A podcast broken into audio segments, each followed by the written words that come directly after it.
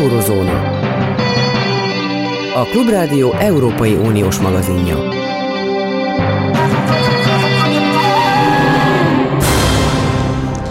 Jó napot kívánok, Zentai Péter vagyok.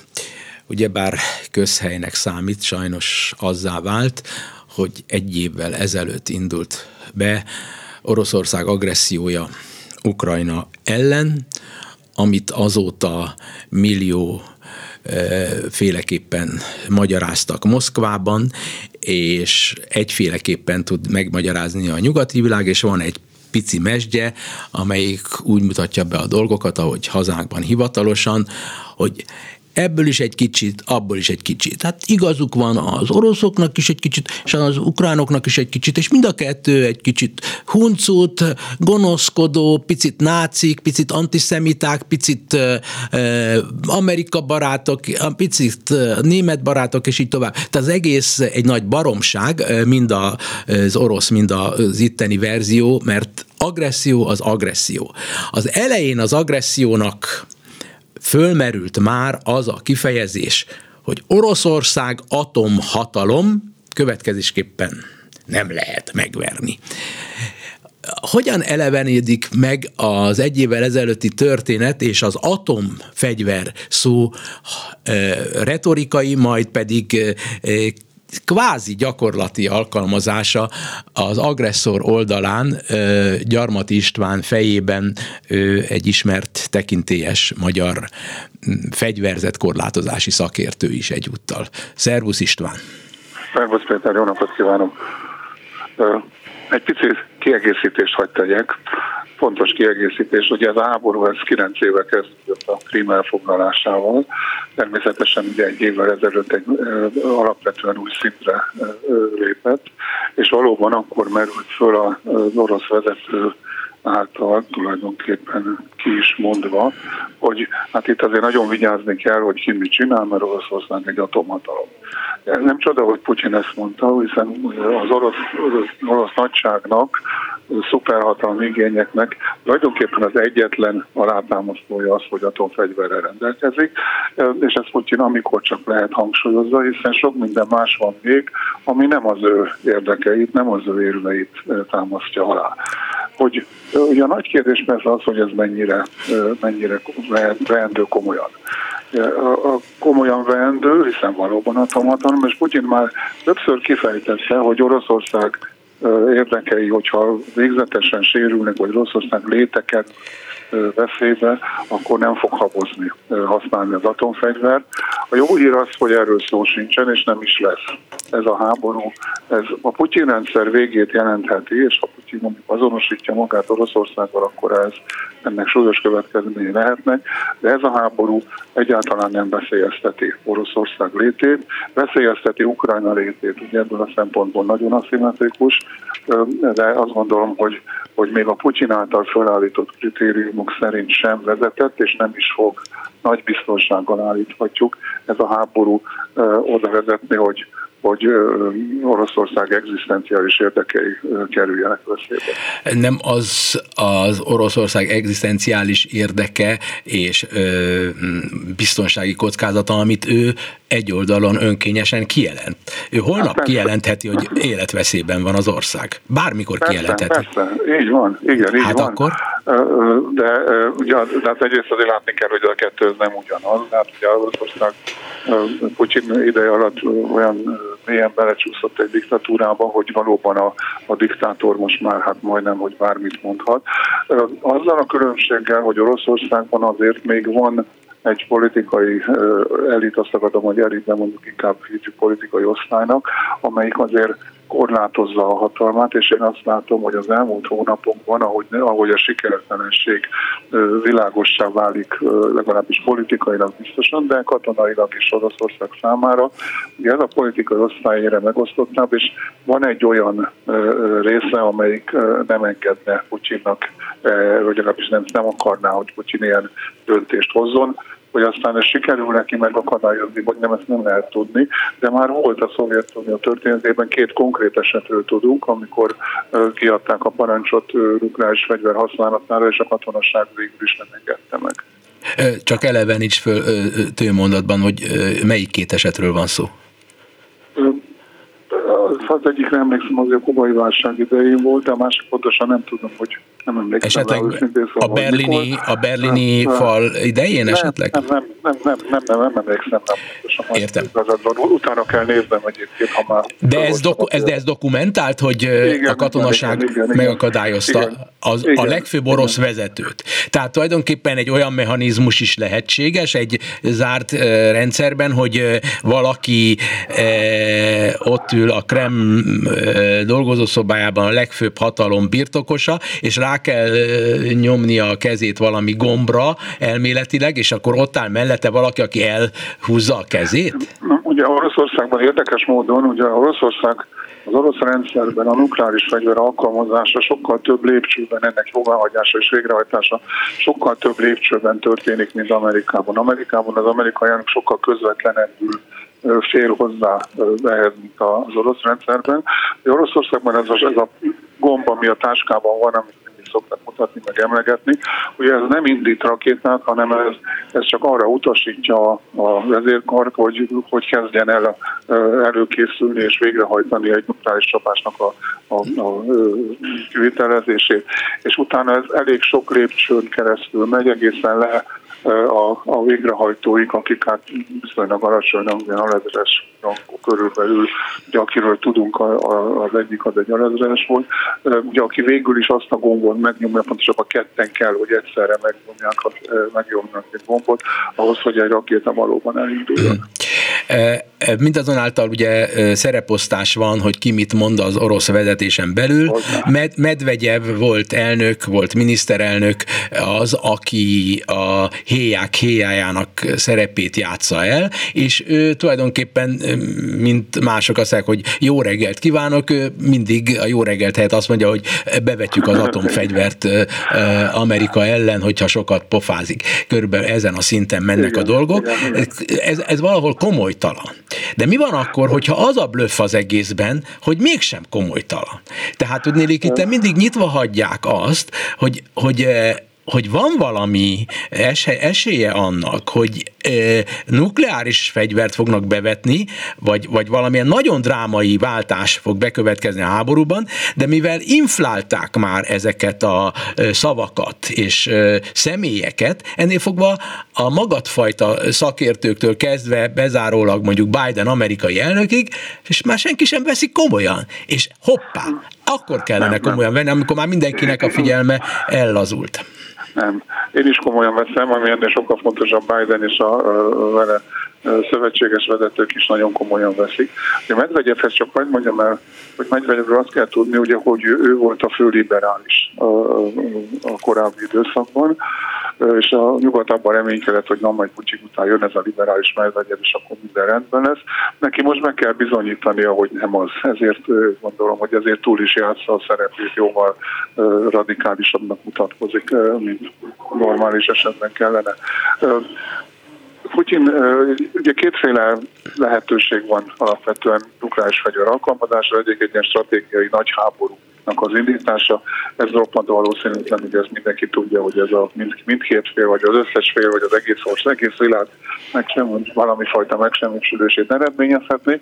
De a másik az egy taktikai nukleáris fegyvernek az alkalmazása. Most került napvilágra, hát nem annyira nyilvánosan, de napvilágra, hogy, hogy néhány nappal ezelőtt elkészült egy tanulmány, amit Pucsi rendeletére a, a, a katonák készítettek, arról, hogy milyen eredményt lehetne elérni orosz szempontból taktikai nukleáris fegyvernek az alkalmazásával. Akkor nagyobb korlátról, egy fegyver korlátozott alkalmazásával, és így tovább.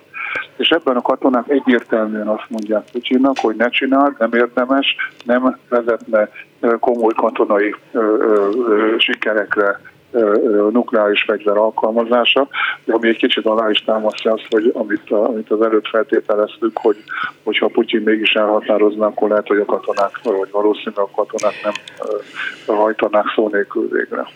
Igen, de ugye bár, bármennyire is szakértő valaki, mégiscsak az országon és a Kremlen messze kívül tud elemezni, és azok az információk, amelyek akár bizalmasnak tűnnek is, és eljutnak bizonyos emberekhez, például olyanokhoz, akik valóban komoly szakértők, akkor is élni kell a gyanúperrel, hogy vajon ez nem dezinformáció-e? Tehát amit te most az imént mondtál, azt honnan tudjuk, hogy úgy van, ahogy te mondod? Hát ha ért hozzá az ember és ért, ért hozzá értő módon olvas egy dokumentumot, akkor abból azért nagy valószínűséggel le lehet hozni, hogy ez most valóságos vagy, hmm. vagy nem az. Sosem lehet százszázalékosan. Hát ugye a, a életben, politikában különösen nincsenek, még a megtörtént események se százszázalékosan. Úgyhogy nagyon, nagyon elképzelhető, hogy hogy, hogy valami van mögötte, de én azt gondolom, hogy, hogy, hogy ezek az információk, ezek valósak és, és helytállóak, megengedve, hogy bár, bár remélem nem fog meglátni, hogy van-e megengedve az, hogy, hogy, hogy tévedünk, de azt gondolom, hogy ennek kicsi a valószínűség. Minden esetre az egy elég fontos jel, alátámasztandó a véleményedet, hogy a nyugat Amerikával az élen, de az egész nyugati világ egységesen tulajdonképpen úgy cselekszik továbbra is, mintha biztosra venni, hogy ebből nukleáris háború nem lesz. Mert ha félne, akkor nem menne odáig, nem ment volna egy év alatt odáig a Ukrajna megsegítésében, ahova elment. És folyamatosan er, ráerősít, ráerősít katonailag a támogatásra, miközben elméletileg az orosz propaganda azt mondja, hogy eddig és ne tovább, mert jön a nukleáris fegyver.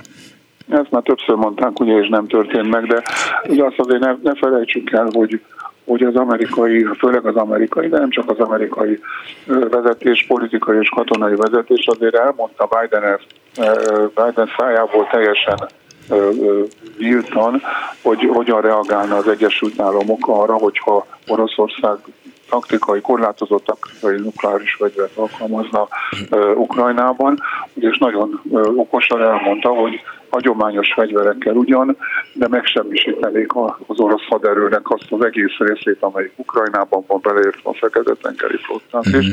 Tehát azért az elrettentésnek azért különböző Igen. szintjei vannak, és ez egy elég magas szintű dolog volt, mm-hmm. az amerikai elnök ezt nyíltan belemondta a rádióban, meg a tévében. Tehát most itt úgy látod a helyzetet, hogy az a bejelentése az orosz elnöknek, hogy felmondja az atomfegyverek korlátozását célzó tárgyalásokat Amerikával, és tulajdonképpen megsemmisíti néhány évtized tárgyalásos eredményeit, annak sincs olyan jelentősége a háború szemszögéből, ami miatt aggódnunk kell, vagy netán mégis van valami olyan jelentőség, amely potenciális problémákat vet fel. Én nekem speciális véleményem volt a startszerződés, hogy arról beszélünk most, amelyik a, a stratégiai nukleáris arzenát korlátozza. Amikor megkötötték is, persze megérti az embernek a politikai jelentőségét, meg részkérdésekben majd egyre mindjárt visszatérek, ugye van is komoly katonai jelentősége, de hát hogy egészen durván fejezem ki magam, engem nem hozott lázba nagyon az, hogy megállapodnak arról, hogy a, a fegyvereknek a számát képességeit olyan mértékben csökkentik, hogy előtte mondjuk hétszeres, hétszer semmisíthetik meg a világot az arzenállal, most meg már csak háromszor. Ez úgy katonailag engem nem nagyon, nem nagyon hozott lázba. Ugye vannak olyan elemei, én azt gondolom, hogy a, a, az ellenőrzés volt egy fontos elem, ma már azért nem ugyanolyan a, a, a mindenféle más eszközök birtokában a, a jelentősége, mint korábban volt. A talán legjelentősebb ilyen eleme ennek a szerződésnek az az, hogy, hogy a megállapodtak abban, hogy interkontinentális nagyhatótávolságú rakéták indítása előtt informálják egymást, hogy, hogy ez történik majd egy ilyen, és milyen célral történik. Tehát az nem fordulhat elő ilyen esetben, hogy a, mint a Wargames-ben látunk például, hogy ugye elindul rakét, és akkor mindenki ö, ö, ö, reagál rám, hogy amerikaiak az orosz indításra reagálnak, és akkor ebből lesz egy háború, ez nem fordulhat elő. Ezt most láttuk, hogy amikor Biden Kievbe volt, ugye pont akkor kellett nekik elindítani egy, egy új interkontinentális rakétának a TASZ felbocsátását. Mellékes körülmény, hogy, hogy befutcsolt a rakéta, ugye, de erről értesítették előre az amerikaiakat, tehát nem kellett most. Mondold el, hogy, hogy mi történik, hogyha Biden Kievbe van, és szó nélkül az oroszok felbocsátanak egy nagy amerikai, egy nagy atomrakétát Oroszországon, az egy nagyobb problémás helyzet lett volna, de nem ez történt, mert értesítették előre az amerikaiak. Persze ismerlek téged, és erre azt fogod mondani, hogy mi van akkor, hogyha hazudnak az oroszok. Ez, de ez most nem jutott az eszembe, esküszöm. Én úgy gondolom, hogy ez úgy igaz, ahogy van, és egyébként is vissza elutasítom, hogy én bármikor kételkednék Moszkva szavaiban. Én szerintem nagyon megbízható elvtársak ülnek a Kremlben, és felelősséggel okay. viseltetnek a világ sorsa iránt. Ami okay. viszont engem szintén érdekel, és az utolsó, hogy abban lehet-e valamiféle önkény, hogy kijelenti egyik vagy másik fél, ebben akár a szovjet elvtársakat is megfigyelhetjük, hogy, hogy hogy mikor jelen, mire mondják azt, hogy győztünk, és mire mondják azt, hogy Igen. verességet Igen. szenvedtünk?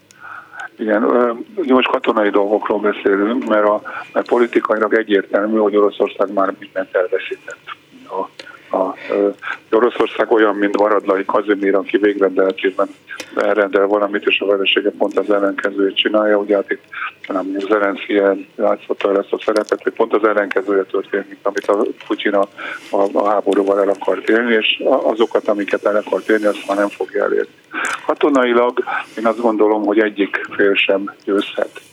Tényleg? Ugye Uh-huh. Ugye az oroszokat nem lehet nyilván legyőzni, az ukránok nem is akarják, tehát ha mondjuk az ukránok valamilyen csoda folytán kiszorítanák az oroszokat Ukrajna területéről, akkor megállnának a, ezen a határon, ezt, ezt is nyilvánítottak egyértelmű, és nincs is értelme, hogy tovább menjenek. Ez, azt gondolom, hogy erre, erre akár mérget is lehetne. Kevés dolog van, amiben nagyon biztos vagyok ebben a tekintetben, ebben igen. Az oroszok meg nem fognak tudni győzni, mert most ugye nagyon sok emberrel, 350-400 ezer emberrel van vannak ott a hadszintéren, az elején 120-150 ezerrel támadtak, de hát egyrészt ez a, ez a hadsereg, ugye az a 120 ezer, az 120 ezer nagyon jó képzett, jól felszerelt katona volt, ezek megsemmisültek nagyjából ezek a katonák. A mostani 350-400 ezer meg, meg rosszul felszerelt, rosszul képzett, de hát mégiscsak majdnem fél millió ember. Az ukránok viszont már, már nagyon jól kiképzettek és nagyon jól felszereltek. Nem gondolom azt, hogy ennek az orosz offenzívának és egy esetleg utána bekövetkező ukrán offenzívának Leopard 2-es ide, 16-os oda olyan eredménye lenne, hogy, hogy óriási nagy változások következnének be a hadszintéren, az első világháború is nagyon sokáig végződött nagyjából úgy, hogy befagytak a, a frontok. Utána, amikor mindkét fél számára kiderül, hogy a maximális program a győzelem, katonai győzelem nem elérhető, akkor kerülhet sor jó esetben tárgyalásokra és valami fajta tartósabb fegyverszüneti egyezménynek a megalkotására. Ez egy nagyon nehéz, nagyon nehéz kérdés, ugye az oroszoknak is, az ukránoknak is, ugye a Zelenszky belemegy abba, hogy, hogy az oroszok elcsatoljanak törvényesen egy megállapodásban lemondva erről, ezekről a területekről, akkor Zelenszkit megkucsolják az ukránok tehát nem is mehet bele, ha akarna, se nem is akar, a nyugat. Hát egy olyan megoldást gondolok, hogy, hogy, hogy de facto marad orosz ellenőrzés alatt Ukrajna egy része, de jóra nem, és akkor ugye az ukránok azt mondhatják, hogy megmaradt a területük, az oroszok mondhatják, hogy azért mégis ellenőrizzük mondjuk ezt a két népköztársaságot, Donetsk és Luhansk. Itt tartunk, itt fejezzük be egyelőre a beszélgetést Gyarmati Istvánnal. Köszönöm a történeti visszatekintést is. Viszont hallásra. Köszönöm szépen, viszont minden jót kívánok. Hegedűs Dániel aki Közép-Európát és Nyugat-Európát egyaránt figyeli, mégpedig Németországból ismert kutató, biztonságpolitikus. Szervusz Dániel! Szervusz Péter, üdvözlöm a hallgatókat! Nekem az a mániám az utóbbi napokban, hogy mindenkinek azt mondom, hogy Közép-Európa remélt egysége nem létezik többé. Abban az értelemben, ami pozitívnak nevezhető volt Lengyelország, Magyarország, Csehország, Szlovákia, részben a Nyugat-Balkán, részben Románia együttműködése, mint olyan fölborult, mégpedig elsősorban Magyarország miatt. Te erre mit válaszolsz, hogy helyesen látom-e? Igazából lehet, hogy egy kibúvó választ adnék. Egyrészt úgy gondolom, hogy, hogy Közép-Európának, mint egységnek a, a pozitív kollektív hozzájárulása mondjuk az európai integrációhoz, annak az előre meneteléhez, vagy, vagy az európai biztonsághoz, az olyan 2015 környékén tűnt el. Először azért, mert ugye a, a Visegrádi együttműködés egy, egy alapvetően blokkoló és akadályozó klubbá vált az Európai Unión belül, és utána meg azért, mert valóban megosztottá váltak a közép-európai országok. Másrészt, ha ma ugyanezt a kérdést föltennénk egyébként cseh, lengyel vagy, vagy balti politikusoknak, elemzőknek, szereplőknek, akkor az ő véleményük az lenne, hogy Közép-Európa egységesebb, mint valaha, és a pozitív hozzájárulása jelentősebb, mint valaha az európai békéhez és biztonsághoz. És egyébként sok szempontból igazuk van. Az egyetlen logikai manőver, amit ehhez el kell végeznünk, az az, hogy mondjuk kizárjuk Magyarországot, meg feltételesen még talán egy vagy két másik országot ebből a közép-európai csoportból. Való igaz, hogy Közép-Európának a befolyása az európai politikai napirendre stratégiai kérdésekben vélhetően sosem volt ilyen jelentős ezen országoknak az uniós csatlakozása óta, és, és ez egy nagyon jelentős öntudatot is ad egyébként a balti, lengyel, illetve cseh kül- és, és Európa politikának. Tény és való, hogy ez alapvetően a jelenlegi háborús kontextusra és az Oroszországgal való szembenállásra épít, és egész egyszerűen nem veszik figyelembe azokat az országokat, akik egyértelműen orosz barátok, mint mondjuk Magyarország, vagy meglehetősen jelentős orosz barátsággal rendelkeznek úgy a, a szélesebb társadalomban, mint pedig egyébként az elitnek a szintjén, ez Szlovákia, illetve Bulgária. Mhm. A hírek jönnek, tehát meg fogjuk szakítani a beszélgetést. A felvezető kérdés, amivel talán érdeklődést váltok ki a hallgatókban is, az az, hogy a jelek szerint Magyarország már nem számít. A mi Magyarországunk, amely úgy adja elő magát idehaza és külföldön, hogy ő a non plus ultra, aki képes történelmi hibákat vétókkal megakadályozni. Magyarország, amelyik Közép-Európa potenciális hatalma nem számít. Ez a kérdést gondolkodj rajta, és a hallgatók is gondolkodjanak ezen. Morfondírozzunk együtt aztán a hírek után folytatjuk. Hegedűs Dánieli a szó, a kérdés pedig tömören Magyarország elveszítette jelentőségét Közép-Európában is? Köszönöm. Erre a tömör kérdésre azt hiszem, hogy nem tudok tömör választ adni, mert, mert kétfajta válasz létezik. Az egyik, átfogalmazva a kérdésed úgy, ahogy a, a hírek előtt feltetted, hogy Magyarország nem számít, Magyarország nem számít abban az értelemben, hogy a magyar kormánynak nincsenek olyan pozitív kül- és egyéb szakpolitikai céljai, ami bárki más számára ekként értelmezhetőek lennének, és nem tud ezen célok elérése érdekében nemzetközi vagy európai szövetségeseket találni. Ebből a szempontból egyébként érdemes tényleg csak az évértékelő beszédét szemügyre venni Orbán Viktornak, hogy Magyarország valóban egyedül maradt, és az egyetlen potenciálisan megemlített jelentős szövetséges az egy 2024-es amerikai választások után potenciálisan hatalomra kerülő Donald Trump. Egyébként Magyarország egyedül van. Márpedig egyedül szövetségesek nélkül nagyon nehéz nemzetközi szervezeteken belül, vagy akár csak a nemzetközi rendszerben a ilyen méretű országnak, mint Magyarország bármifajta érdekeit vagy igényeit érvényesíteni. Másrészt Magyarország igenis számít, egészen egyszerűen azért, mert Orbán nagyon jól megértette, hogy szövetségesek nélkül igazából az ő eszköztárában egyetlen egy eszköz maradt arra, hogy, hogy adott esetben meg tudja védeni a saját rezsimjének a pozícióját, és az pedig egészen egyszerűen a közös NATO, illetve Európai Uniós pozícióknak a megvétózása, a blokkolása azokban az esetekben, ahol konszenzuális döntésre lenne szükség.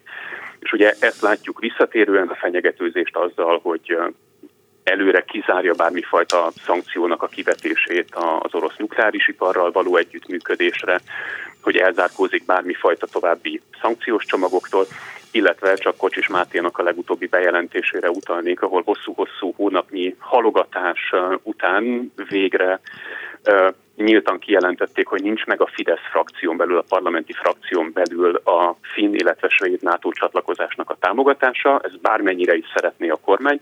Nyilván van valami fajta pálya annak, amikor tulajdonképpen a Fidesz kormányt és a Fidesz parlamenti frakciót, mint két egymástól teljesen független és autonóm hatalmi központot kezeli egy Fidesz politikus. De ennek ellenére azt látjuk, hogy valóban a magyar kormány továbbra is eszkalál, konfliktusokat keres, és ezen konfliktusokban meglévő vétó potenciálja, illetve zsarolási potenciálján keresztül próbálja a saját érdekeit érvényesíteni, és ebben a tekintetben Magyarország igenis számít, ugyanis nagyon meg tudja a politikai költségeit növelni a döntéshozatalnak Európában. Igen, de, de itt és most megnöveli a politikai költségeket, húzza az időt, ezzel csak alátámasztja, hogy az oroszoknak dolgozik be, annak dacára, hogy ország világ előtt tagadják, hogy ők nem, hát teljesen semlegesek, a békéért harcolnak. A békéért harcolva levetetik a listáról, a szankciós listáról Kirill Patriárkát, akiről pedig dokumentáció áll rendelkezésre, hogy egy gazember. De szeretném megtudni, hogy mindezt el fogják valaha felejteni ennek a kormánynak abban az esetben, ha ez a kormány látván, hogy merről fúj a szél egyértelműen, és már ez a szél irány nem tud megfordulni a világban, akkor mégis be akar tagozódni a nyugati baráti tömbbe, ez, ez, ez, ezen mindenen lehetséges, hogy túllépnek és nem azt kérdezem, hogy Amerika fog-e túllépni, vagy Németország fog túllépni, hanem Lengyelország, a balti államok túl fognak ezen lépni? Azt hiszem, hogy megint kétfajta választ lehet adni. Hogyha az a kérdés, hogy túl fognak-e mondjuk az elkövetkezendő 5-10-15 évben lépni Magyarország megítélése kapcsán a magyar-orosz barátságon, abban az értelemben, ahogy nagyon csúnya angol szóval mondjuk tényleg a magyar image-ről beszélhetünk, úgy gondolom, hogy nem. Tehát, hogy Magyarországon most azért pár évig rajta fog ragadni a, a vonakodó orosz csatlósnak a, a bélyege. Ha az a kérdés, hogy túl fognak-e rajta lépni pragmatikus politikai döntéshozatal szinterén az Európai Unióban, igen, azt gondolom, hogy erre megvan a készség.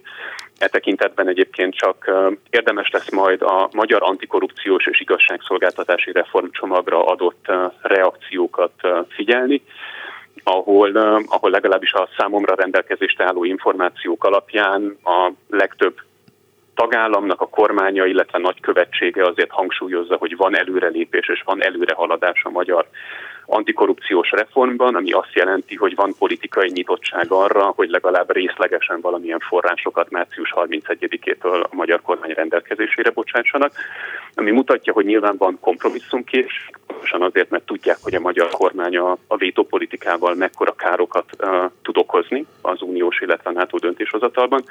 Vagyis azt gondolom, hogy igen, e tekintetben valóban van arra politikai étvágy, hogy szemet hunjanak Magyarországnak a magatartása felett részlegesen, abban az esetben, hogyha van egy magasabb európai vagy transatlanti érdek. De van-e magasabb közel magasabb, vagy bármilyen olyan körülmény, téma, ma a világban, és elsősorban Európában, mint az, hogy hogy állunk az orosz agresszióhoz. Lehet ez bármihez hasonlítani? Hát kit érdekel ehhez képest, hogy, hogy Magyarországon most tesznek engedményt, vagy nem tesznek engedményt a, a jogállamiság egy-egy e, szektorában, amikor Magyarország leleplezte magát, hogy egy történelmileg igen nagy jelentőségű, enyhén szólva, agresszió ügyében nem áll az agresszió áldozata mellett, ahogy ezt kutya kötelességének érzi a 27 tagállamból 26, pluszban az Egyesült Királyság, pluszban Kanada, pluszban Ausztrália, és minden olyan ország, amely a, a civilizációnak az élén van az emberiség egészét tekintve. Azt hiszem, hogy, hogy az elvi álláspontnál a szövetségeseink számára fontosabb a magyar kormánynak a gyakorlati és konkrét álláspontja nagyon konkrét politikai kérdésekben. Ez nem elég konkrét egyrészt politikai kérdés? Egyrészt az elvi álláspont tekintetében uh, mindig van egy olyan gondolkodás, hogy, hogy megpróbálnak alternatívákat keresni és repedéseket a Fideszes monolit blokkon belül, és ugye mindig meg lehet találni Novák Katalin asszonyt, nyilván maga a Fideszes propaganda is épít arra, hogy, hogy van egy jó rendőr egyébként a, a klubban, aki olyan üzeneteket fogalmaz meg, ami elfogadható a nyugati szövetségesek számára.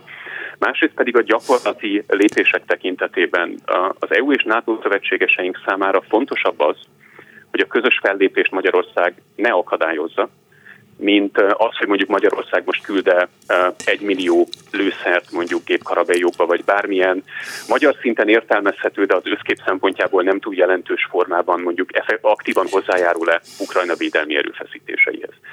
És, és ezt a magatartást igazából tavaly február óta láthatjuk, hogy értelmezhetően a szövetségeseink számára az a fontos, hogy Magyarország ne legyen képes stratégiai lépéseket blokkolni. Magyarország összességében ne tegye lehetetlenni a szankciós csomagok elfogadását, akkor is, hogyha mondjuk Kirill Pátriárkát ki kell venni a magyarok miatt. A magyarok ne akadályozzák meg azt, hogy mondjuk lehessen Ukrajnának egy 16 milliárdos segélycsomagot folyósítani, tehát hogy a stratégiai kérdésekben Magyarország ne legyen zavaró és akadályozó tényező. És igen, én úgy gondolom, hogy ez a stratégiai számára, és az, hogy egyébként emellett mit gondolnak a magyar miniszterelnöknek a, a morális a, a pozíciójáról ebben a kérdésben, az teljes egészében másodrendű.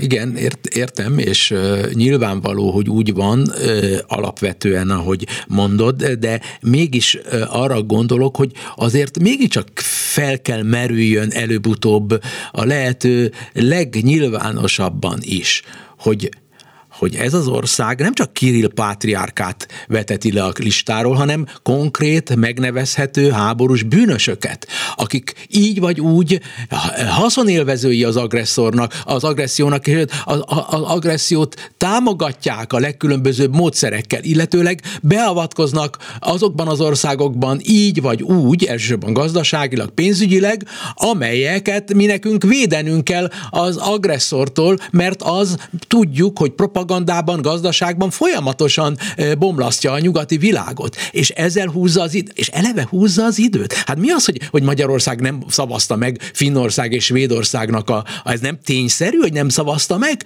a, a belépését? Hát ez egy tényvalóság. Hát az én emlékezetemben három időpontot mondtak, hogy majd akkor, majd akkor, majd akkor. Itt vagyunk már márciusban, és még mindig semmi. Hát ez, ez, ez, ez több, mint felháborító, ez, ez felfoghatatlan. Hogy lehet ezen, ezen, ezen, ezen szemet húgyni? Um, nyilvánvaló módon szerintem az a három időpont egyébként lehet, hogy lassan öt vagy hat. Jó, Nyilvánvalóan mindenki plán. számára nagyon zavaró a magyar álláspont a NATO bővítés kérdésében. Ugyanakkor mindenki tisztában van azzal, hogy igazából önmagában a magyar álláspontnak a megváltozása még nem tenni lehetővé ezen országoknak a NATO csatlakozását, hiszen ott van a török pozíció is és értelmezhető módon senki nem akarja a helyzetet eszkalálni a magyar kormányjal, amíg az nem feltétlenül szükséges, és nyilván ezért sokkal puhább csatornákon és úton, módokon zajlik a magyar kormányjal való kommunikáció és a megdolgozása. Szerintem ismét csak visszautalva Orbán Viktor ország évértékelő beszédére, nem véletlen, hogy előre jelezte egyébként a, a konfliktus, politikai konfliktusnak a, a növekedését például az Egyesült Államokkal, tehát nyilvánvalóan a rendelkezésére álló eszköz tár alkalmazását egyre több partnerország fontolgatja, például az, hogy szankciókat lehessen életbe léptetni magyar természetes személyekkel szemben.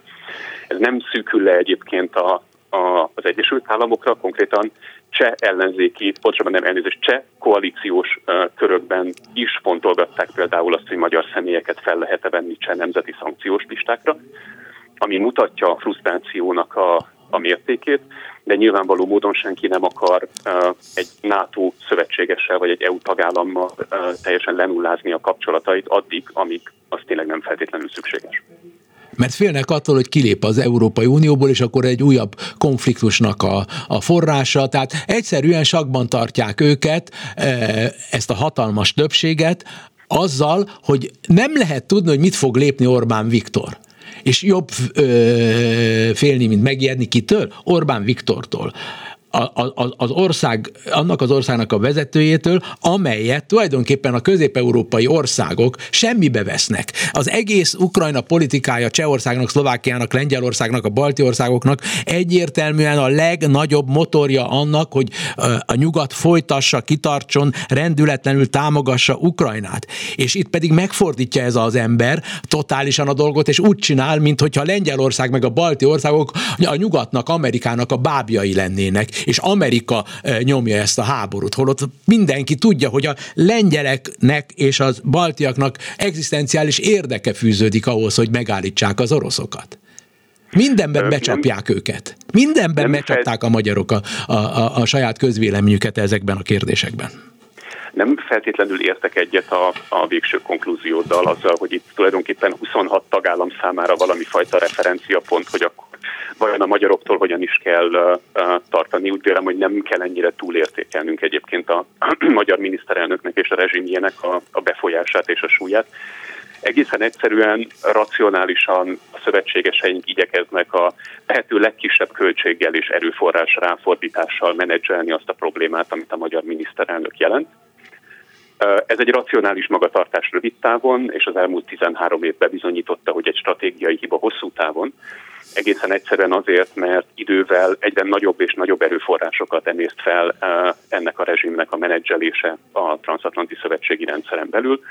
Nyilván, ha 2013-14-ben felléptek volna keményen a magyar kormányjal szemben, akkor Magyarország nem ment volna végig ezen az autokratizációs úton, és valószínűleg ma nem képviselni ezt a ezt a külpolitikai pozíciót, de ez tulajdonképpen mindig egy költséghaszon idő ráfordításnak a, a mérlegelése, és sajnálatos módon azt látjuk, hogy eddig a partnereink mindig a rövid távú költségminimalizálásra törekedtek a magyar rezsimmel szemben való pozíció meghatározásában. Röviden a főszereplő kimondva, kimondatlanul a másik oldalon Németország. Németországnak a magatartása Magyarországgal e, tulajdonképpen egyfajta e, óvatos bírálat volt, diplomatikus bírálat volt a részedről, mert hogyha a német kancellárasszony eh, keményebb lett volna azokban az időkben, amikor ő volt a kancellár, akkor, akkor bizony lehet, hogy másként alakultak volna a dolgok. De ez egy lezárt történet. Itt és most Németország úgy látod-e éppen Németországból nézve a dolgokat, hogy, hogy a német politikában sarkalatos változás történt-e, most már tényleg ne Magyarországot tekintsem a világ középpontjának, az egész világpolitikai szerepét illetően sarkalatos keményedés és Angela Merkel nevével filmjelezhető politikától való eltávolodás történik-e? Én úgy gondolom, hogy a német politikában egy nagyon jelentős stratégiai irányváltás történt. Azt nem mondanám, hogy ez együtt járt egy keményedéssel. Tehát szerintem azért a, a német külpolitikának az alap reflexei és attitűdjei azok, azok ugyanazok, az a konszenzuskeresés, az a partnerekkel együtt való fellépés és nyilván azért a, a, a magyar hallgatókban felmerül a kérdés, hogyha volt egy ilyen változás, akkor az tulajdonképpen miért nem, miért nem okozott változást Berlinnek a Magyarországgal kapcsolatos politikájában mondjuk tényleg érezhető és látható módon, mondjuk túl azon, hogy, hogy adott esetben egy, egy Scholz Orbán tárgyalásokban mondjuk nincsen tájékoztató. És úgy gondolom, hogy a válasz erre nagyon egyszerű az, hogy Magyarországnak a súlya nem változott a német kül- és Európa politikán belül. Tehát azért egy össznémet kül- és Európa politika nézőpontjából a magyar kérdés továbbra is partikuláris. És e tekintetben én úgy gondolom, hogy nem feltétlenül Németország lehet az a nemzetközi partner, aki valódi változást tud hozni, hanem, hanem Lengyelország. Méghozzá nyilvánvaló módon akkor, hogyha a, az őszi lengyel választásokon a, a polgári platform, tehát a PO visszatér a hatalomba, és, és nem csak egy markánsan orosz ellenes, de többé ezt az autoritári liberális vonalat nem követő lengyel kormány úgy dönt, hogy akkor uh, itt az ideje annak, hogy Magyarországgal szemben valóban legyen egy egységes fellépés. Hm. E, nagyon érdekes, különösen ez a néhány utolsó gondolat, hogy Lengyelországra kell figyelni, mert ma már tényleg, ha valaki nem hirdetve, hanem tényszerűen középhatalom ebben a térségben az Lengyelország. Nagyon szépen köszönöm Hegedűs Dánielnek, remélem, hogy nem bántottam meg a sok kiabálással, amit Nem is hallottam, hogy kiabáltál. Hát, üvöltöttem, üvöltöttem, ahogy szoktam. Köszönöm, úgyhogy minden jót neked. Eurozóna. Kedves hallgató, nem tudom, tudja-e, hogy az utóbbi hetekben Venezuela miatt nem vezettem ezt a műsort ott tartózkodtam három hetet, mert egyrészt bakancs listámon az egyik legelőkelőbb helyen szerepelt. Egész gyerekkoromban oda vágytam, és ez így igaz. A 60-as, 70-es években mi akkori gyerekek és tinédzserek tudtuk, mert mindennek utána olvastunk, hogy Venezuela a világ egyik leggazdagabb, legexotikusabb és legszebb országa.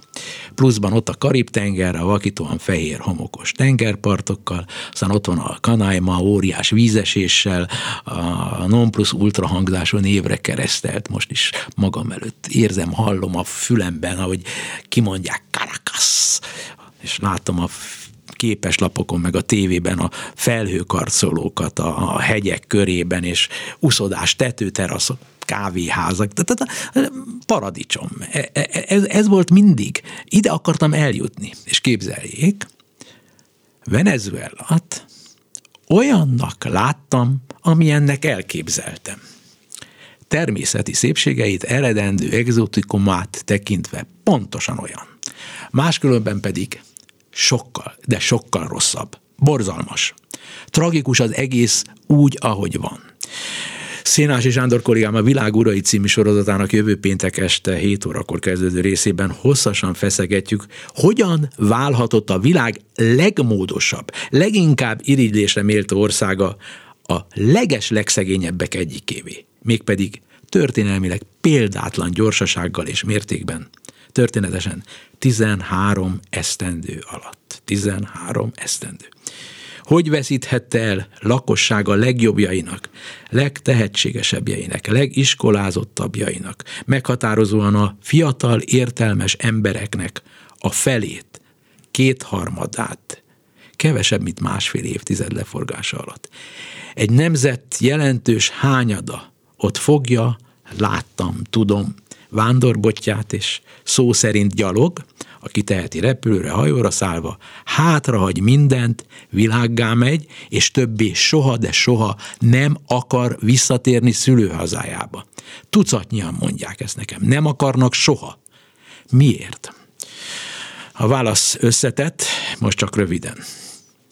Elveszett a venezuelai közösség, a venezuelai nép, a venezuelai nemzet hite, összes reménye, hogy valaha is leváltható az ország gazdaságát, hadseregét, rendőrségét, ügyészségét, ügyvédi karát, üzletemberi rétegének nagy részét, és mi több, igazi bűnözőit, igazi nemzetközi bűnözőket, irániakat és oroszokat is magába integráló csoport, melyet egy eredeti foglalkozása eh, alapján a nemzet buszsofőrjének becézett ember Maduro irányít. A világ legkorruptabb hadsereg által őrzötten irányítja azt az országot. Gyerekkorom államországában de facto minden az övék, ami név szerint nem az, az a rokonaiké, a barátaiké. A többit Oroszországnak, Iránnak, Kínának, Kubának elzálogosították. Aki sok-sok milliónyi venezuelai még otthon marad, mert nincs hova menekülnie, az jellegzetesen szegény, nagyon szegény ember. Az utóbbi másfél évtizedben a gazdaság történelemben példátlan nemzetrablás eredményeként lett szegény, vagy eleve eredendően szegény évtizedek óta a családja, apja, anyja, nagyapja, dédapja. Ők az uralkodó, a jelenleg uralkodó politikai bűnözői csoport tömegbázisát, szavazóbázisát képezik. És rájöttem, látom, minél szegényebbek, annál inkább szavaznak azokra, akik szegényítették őket. Mert tőlük, kitől mástól kaphatnának havonta, két hetente élelmiszer és tisztaságcsomagokat. Mindenki kap ilyet, aki aláírja, hogy támogatja a nemzetépítés öt éves, vagy négy éves, vagy három éves tervét, aláírja, ott is így hívják, a nemzeti konzultációs papírokat. Ha befogja a száját, akkor kap, ha meg nem, akkor szó szerint éhen hal. Gondoljanak bele, abban az országban a tavalyi esztendőben, ami a legjobb az utóbbi húsz évben, 145 százalékos volt az infláció. 2020-ban még 2500 százalék. Az ország kinevezett fő ellensége az USA. A gyakorlati fizetőeszköz pedig mi más lenne, mint a fő ellenség pénze, az USA dollár. Így élnek, akik élnek még. Egyre kevesebben, egyre szegényebben, egyre öregebben az én álmaim országában, Venezuelában. Ennyit szerettem volna most Venezueláról elmondani, mert kötelességemnek éreztem, hogy beszéljek arról, hogy mi történt az elmúlt három hétben velem, és megfigyeléseimnek csak a felszínéről tudtam beszélni. Megrendítő volt. Egy magyarnak olyan, mintha egy közeljövői Magyarországán tettem volna utazást, de remélem ez a közeljövőben nem fog megvalósulni. Hallgatóimnak köszönöm a figyelmet, Kelecsényi Kriszta, Túri Lui, Bencsik Gyula nevében a viszonthallásra. Önök a Klubrádió Európai Uniós magazinját hallották.